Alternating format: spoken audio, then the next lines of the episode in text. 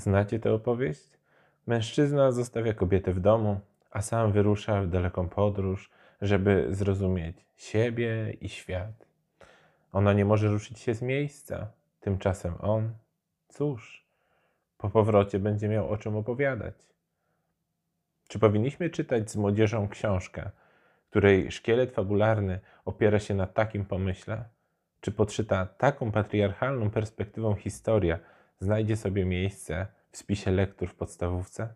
Otóż nie tylko znajdzie, ale już tam od dawna jest. Jak podejrzewacie z tytułu odcinka, mam na myśli mojego księcia. Chociaż mogłoby się na początku wydawać, że będę mówił o Odyseuszu. Cóż, może ten stary grecki mit miał swój wpływ na pomysły francuskiego pisarza. Zapraszam do trzeciego odcinka podcastu Gęba pełna frazesów, w którym mówię o literaturze źle obecnej w szkole. Dzisiaj chciałbym się przyjrzeć bliżej Małemu Księciu. To właśnie tytułowy bohater zostawia róże na swojej asteroidzie B612, a sam leci spotkać mieszkańców kolejnych planet, aby finalnie trafić na Ziemię i spotkać na pustyni pilota, narratora całej opowieści. Ten narrator akurat stara naprawić silnik w swoim samolocie i wtedy pojawia się tajemniczy chłopiec, który, jak się okazuje, przybył z innej planety. Jest taką baśniową wersją kosmity. I ten z zachwytem przedstawiany mały książę opowiada pilotowi swoją historię. Fragmenty uwiecznione przez narratora przesycone są sentencyjnymi mądrościami, które to właściwie skromnych rozmiarów dziełko zawdzięcza swoją sławę. Najczęściej cytowany wydaje się być fragment, w którym spotkany przez tytułowego bohatera lis stwierdza: Dobrze, widzi się tylko sercem. Najważniejsze jest niewidoczne dla oczu. Takie podejście znane nam trochę z romantyczności Mickiewicza. Słowa Lisa budują właściwie całą opowieść. Są jej swoistym morałem. Większość wydarzeń w tej książeczce da się podsumować tą sentencją. Najlepiej narysowany baranek to ten, którego tak naprawdę nikt nie narysował i nikt go nie widzi. Przypomnijmy, na prośbę małego księcia pilot wykonuje kolejne rysunki baranka, e, które pod różnymi pretekstami chłopiec odrzuca. Gdy w końcu narrator daje mu rysunek skrzynki i mówi, że zwierzątko jest w środku, nasz bohater jest zadowolony. Nie pamiętam, jak sam zareagowałem na ten fragment, gdy czytałem małego księcia jako uczeń, ale teraz czuję się zaniepokojony.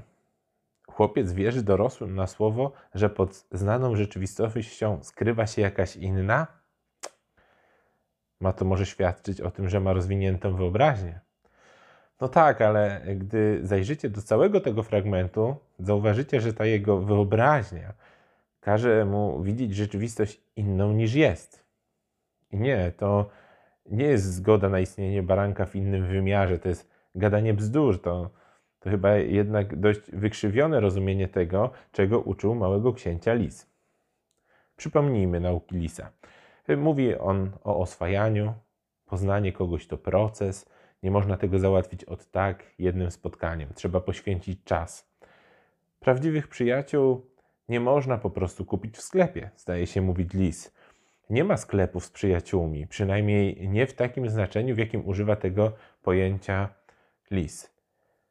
Czy to, co niewidoczne dla oczu, to schowany w narysowanej skrzynce bara baranek? Pod rozwagę. Kiedy list tłumaczy małemu księciu, na czym polega wyjątkowość relacji z ludźmi, których traktujemy jako przyjaciół, każe mu wrócić do ogrodu z różami. Tak, dobrze słyszeliście. Nasz bohater zostawił swoją różę, która siedzi w najlepsze na oddalonej od Ziemi planecie, a on w tym czasie odwiedza ogród z innymi różami. I za pierwszym razem, gdy je widzi, uważa, że jego wybranka nie jest wyjątkowa. To dobry moment, żeby zastanowić się w ogóle nad postacią róży. Kim jest róża z mojego księcia? Krótka odpowiedź? Bardzo stereotypowym obrazem kobiety. Rozwińmy trochę tę tezę. Róża jeszcze zanim rozkwitła, już starała się być piękna chciała zjawić się w, cytuję, blasku swojej piękności. I dalej była wielką zalotnicą. Jej strojenie się trwało wiele dni. Wygląda trochę jak postać kobiety z boomerskich dowcipów. To taka, jak mówi o niej narrator, yy, która tyle trudu włożyła w swój wygląd. Sam zaś mały książę myśli o niej, że jest nieskromna i wzruszająca. Tych oceniających określeń znajdziemy więcej. Charakteryzowała ją płochliwa próżność. Zgodnie z opowieścią bohatera zaczęła kaszleć, żeby on miał wyrzuty sumienia. Tę dość krótką charakterystykę podsumujemy słowami mojego księcia wypowiedzianymi do pilota na pustyni. Nie potrafiłem jej zrozumieć. Powinienem sądzić ją według czynów, a nie słów. Czarowała mnie pięknem i zapachem. Nie powinienem nigdy od niej uciec. Powinienem odnaleźć w niej czułość pod przykrywką małych przebiegłostek. Kwiaty mają w sobie tyle sprzeczności, lecz byłem za młody, aby umieć ją kochać. Koniec cytatu. Jeśli róża w tej opowieści ma symbolizować ukochaną bohatera, to niestety jest to obraz kobiety, która ma tylko dobrze wyglądać i pachnieć. I tym czarować. Zacytuję raz jeszcze. Czarowała mnie pięknem i zapachem. A, zapomniałbym. Jest, wzorem znanych z innych baśniowych opowieści, przywiązana do miejsca. Zapuściła korzenie na odległej planecie. To nawet bardziej osadzające w miejscu niż siedzenie w najwyższej komnacie w najwyższej wieży. A mały książę? Cóż, jako młody mężczyzna wyrusza poznawać świat. Kiedy o tym myślę, przypomina mi się niedawno widziany mem. Facet w samej bieliźnie stoi na balkonie i patrzy w gwiazdy. Nad jego głową możemy przeczytać: Dobrze jest być kobietą, wiesz, gdzie jest Twoje miejsce, a ja, mężczyzna, sam muszę się odnaleźć w tym wielkim i okrutnym świecie. Koniec cytatu.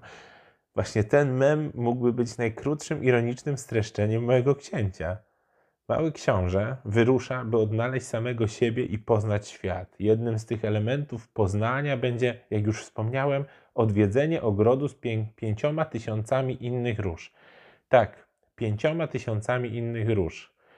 Takie doświadczenia potrzebne są bohaterowi, żeby zrozumiał wyjątkowość ukochanej. Nie wiem, czy to wybrzmiało wystarczająco jasno, więc podkreślam. W tym czasie ona zmuszona jest okolicznościami do siedzenia w miejscu. Wyobrażacie sobie odwrócenie schematu? Oto mała księżniczka opuszcza planetę, aby zobaczyć, co dzieje się w świecie. Tymczasem jej ukochany, dajmy na to kalafior, czeka cierpliwie. Może kalafior to zbyt niefortunny symbol, bo przecież powinien on tylko pachnieć i pięknie wyglądać. Pasowałby może jakiś bratek albo storczyk. Albo wyobraźmy sobie, że Staś Tarkowski jest młodszy od Nel i to ona przejmuje całą inicjatywę, żeby w zakończeniu powieści to nie pan Rowlinson mówi, mówił do Stasia, ale pan Tarkowski zwracał się do Nel słowami: Nel, powiedz sama, czy jest na świecie człowiek, któremu mógłbym oddać ten mój skarb i to moje kochanie z większą ufnością? Koniec parafrazy. Mały książę niestety wpisuje się w tą patriarchalną narrację, nie? Dodajmy, że prawie wszystkie postacie występujące w tej książce to postacie męskie. Osoby kolejno spotykane na planetach. Król, próżny, pijak, bankier, latarnik, geograf to mężczyźni. Narrator także. Podobnie oczywiście lis. Dla kobiecych postaci zarezerwowano rolę kwiatów, głównie róż, które są jak zwraca się do nich bezpośrednio w trakcie drugiej wizyty w ogrodzie Małe Książę, piękne, lecz próżne. Okej, okay. to jest dość niemiłe. One mu nic nie zrobiły, tymczasem on ocenia je dość bezpośrednio. Jesteście piękne i próżne. I raczej nie dowiemy się, jaka jest ich reakcja, bo po jego tyradzie, że jego róża jest wyjątkowa, powinien właściwie usłyszeć od róż: Stary, Masz swoją wyjątkową różę, ale ją zostawiłeś i przyleciałeś do nas zupełnie nieproszony. Może zamiast nas krytykować, powinieneś zastanowić się nad tym, co ty robisz. Tego nie słyszymy. Co odpowiedziały róże? Nie wiemy. Od razu wracamy z bohaterem do lisa. Dlaczego? Albo spełniają one dalej rolę głupich kobitek i nie wiedzą o co w ogóle chodzi, albo autor nie ma zamiaru udzielić głosu postaciom kobiecym. Jeszcze by skrytykowały mojego księcia, a do tego nie może dopuścić. Nasz mały książę, wiesz, co jeszcze jest niewidoczne dla oczu? Co jeszcze umyka spojrzeniu narratora? Uczucia róży. Wszystkich róż. Nie dlatego, że uczuć w ogóle nie widać. Raczej dlatego, że nie chce się ich dostrzec. W ogóle to ciekawe, że w książeczce, której najważniejszym wydaje się ukazanie, że stajemy się odpowiedzialni za tych, z którymi tworzymy relacje, trwałe relacje, główny bohater po kolei wszystkich opuszcza. Różę, lisa, narratora i w dodatku wydaje się, że nikt za to go nie krytykuje. Może po prostu kultura przyzwyczaiła nas do tego sposobu patrzenia na świat już od czasów Odyseusza. Czytamy opowieść o dojrzewającym chłopcu, o tym, jak staje się mężczyzną i akceptujemy wszystko. Tak? Mały książę jest obecnie omawiany w klasie siódmej lub ósmej. Niestety, krytyczne nastawienie do omawianych w szkole tekstów to rzadkość. Nauczyciele często pokazują lektury jako arcydzieła i w dodatku arcydzieła, które się mimo upływu lat nie starzeją. Gdyby jednak pozwolić uczniowi na nowe spojrzenie, na takie krytyczne spojrzenie. Gorzej, jeżeli okaże się, że sami nauczyciele nie są przygotowani do odbrązowienia niektórych utworów literackich. To jednak temat na oddzielny odcinek podcastu.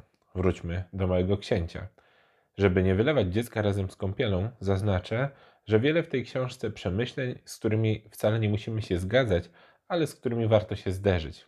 I dlatego czytajmy Małego Księcia jako przyczynek do rozmowy.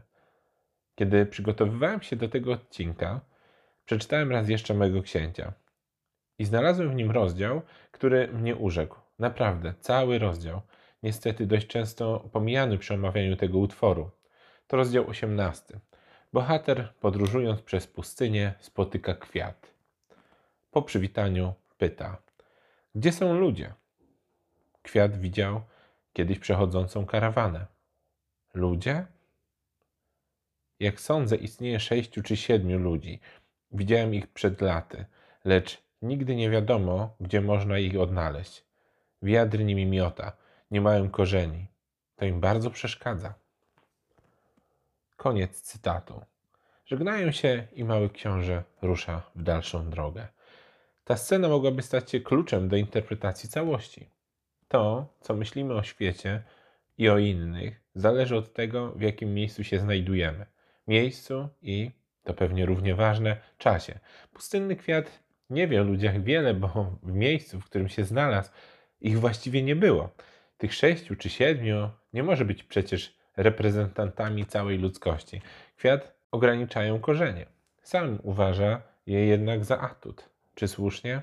A może każdego z nas korzenie ograniczają i nadal wierzymy, że nam są potrzebne. Te metaforyczne korzenie.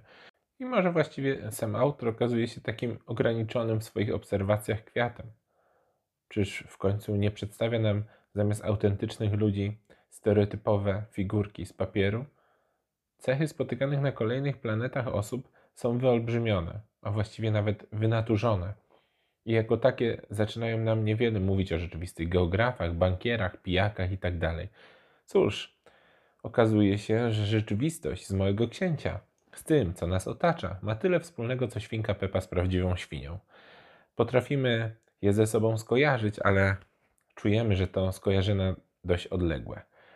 Miło się to ogląda i czyta, ale w obu przypadkach twórcy operują schematycznym obrazem, który możemy pokazać dzieciom, jeśli nie będzie jedynym, jeżeli pozwolimy im na krytykę. To właściwie na dzisiaj wszystko.